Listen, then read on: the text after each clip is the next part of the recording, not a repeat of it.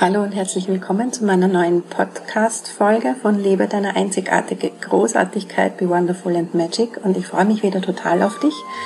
Heute geht es um vermeintliche Schwächen oder sogenannte negative Eigenschaften und ich möchte dir ganz gerne mal einen anderen Blickwinkel darauf geben und erzähle dir auch, wie mein damals fünfjähriger Sohn, mittlerweile ist er erwachsen, erwachsen mit einer gewissen Eigenschaft, die man vielleicht als stur bezeichnen könnte, auch als anstrengend oder aber eben als hartnäckig und zielstrebig, schon ganz, ganz früh seine Ziele erreicht hat. Und ich möchte auch dich einladen, so manches, was du für dich so als negativ betrachtest oder was andere meinen, dass bei dir negativ ist, ja mal so ein ganz klein wenig in einem anderen Licht zu betrachten. Also, ich freue mich auf dich. Wir sehen uns wieder.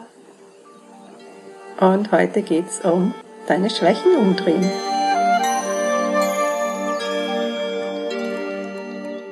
Hallo, herzlich willkommen zurück. Mein Name ist ja Gabriela Leopoldseder und ich unterstütze normalerweise oder immer, immer Frauen darin, wirklich ihre Lebensaufgabe äh, zu finden, vor allem in der zweiten Lebenshälfte und ihre Stärken zu leben und ihre einzigartige Großartigkeit zu leben, vor allem auch damit ihr Herzensbusiness wirklich auf die Beine zu kriegen und da draußen andere Leute zu unterstützen, ihnen zu helfen. Und das macht wahnsinnig Spaß. Und da komme ich immer wieder auch auf sogenannte Schwächen, weil die Leute ja meinen, na das kann ich nicht, weil ich bin zu klein oder das kann ich nicht das kann ja nicht funktionieren, weil ich bin viel zu schüchtern und, und, und.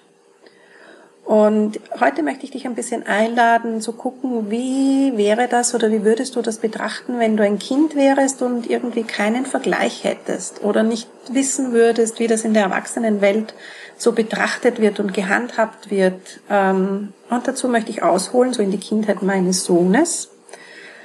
Hat schon, wie er nicht einmal noch in die Schule gegangen ist, also er ist wirklich so mit mit der absoluten Sturheit geboren, denke ich, aber auch wirklich zielstrebig. Und ich wollte ihm das gar nicht nehmen. Natürlich ist das für mich oft anstrengend, aber ich weiß, dass es ihm gerade in seinem Berufsleben und allem drum und dran so sehr hilft, seine Ziele zu erreichen. Das war damals schon so. Das war so noch die Zeit, als es so Playstations gab und er war immer schon so ein Technikfreak und es musste immer das Neueste, Beste, Tollste sein. Sein Papa und ich waren aber nicht bereit, ihm so alle halben Jahre oder jedes Jahr, wenn so ein neues Ding rauskam, ihm wieder die neueste Version ähm, zu geben, weil äh, das alte, unter Anführungszeichen, hat ja auch noch gut funktioniert. Er wollte das aber haben. Damit war klar, ja, Sohnemann, dann musst du drauf sparen, dann musst du gucken, wie du dazu kommst. Als so kleiner Knopf kriegst du vielleicht mal fünf oder zehn Euro Taschengeld, wenn überhaupt.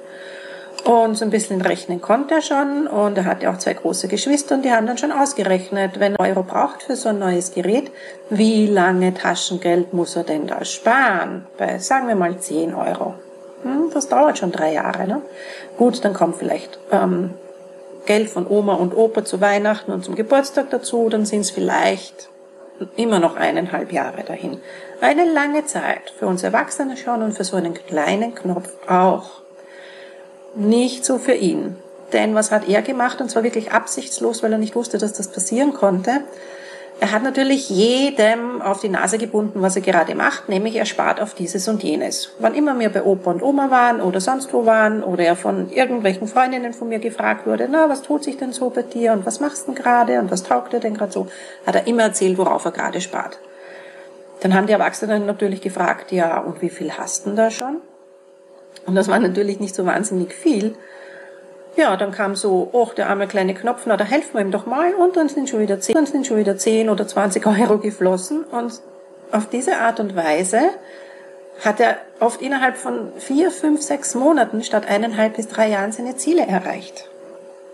Und das mit Leichtigkeit. Er ist immer unterstützt worden. Und das hat mich damals schon so wahnsinnig fasziniert und, und mir imponiert, dass ich ihm das so anstrengend es in anderen Bereichen für mich als Mama auch ist, äh, gar nicht nehmen wollte. Und immer, immer wieder gesagt, natürlich sind später mal dann Leute kommen, ähm, ja, da bist du aber schon sehr stur und unflexibel. Ah, Mama, der hat gesagt, ich bin stur.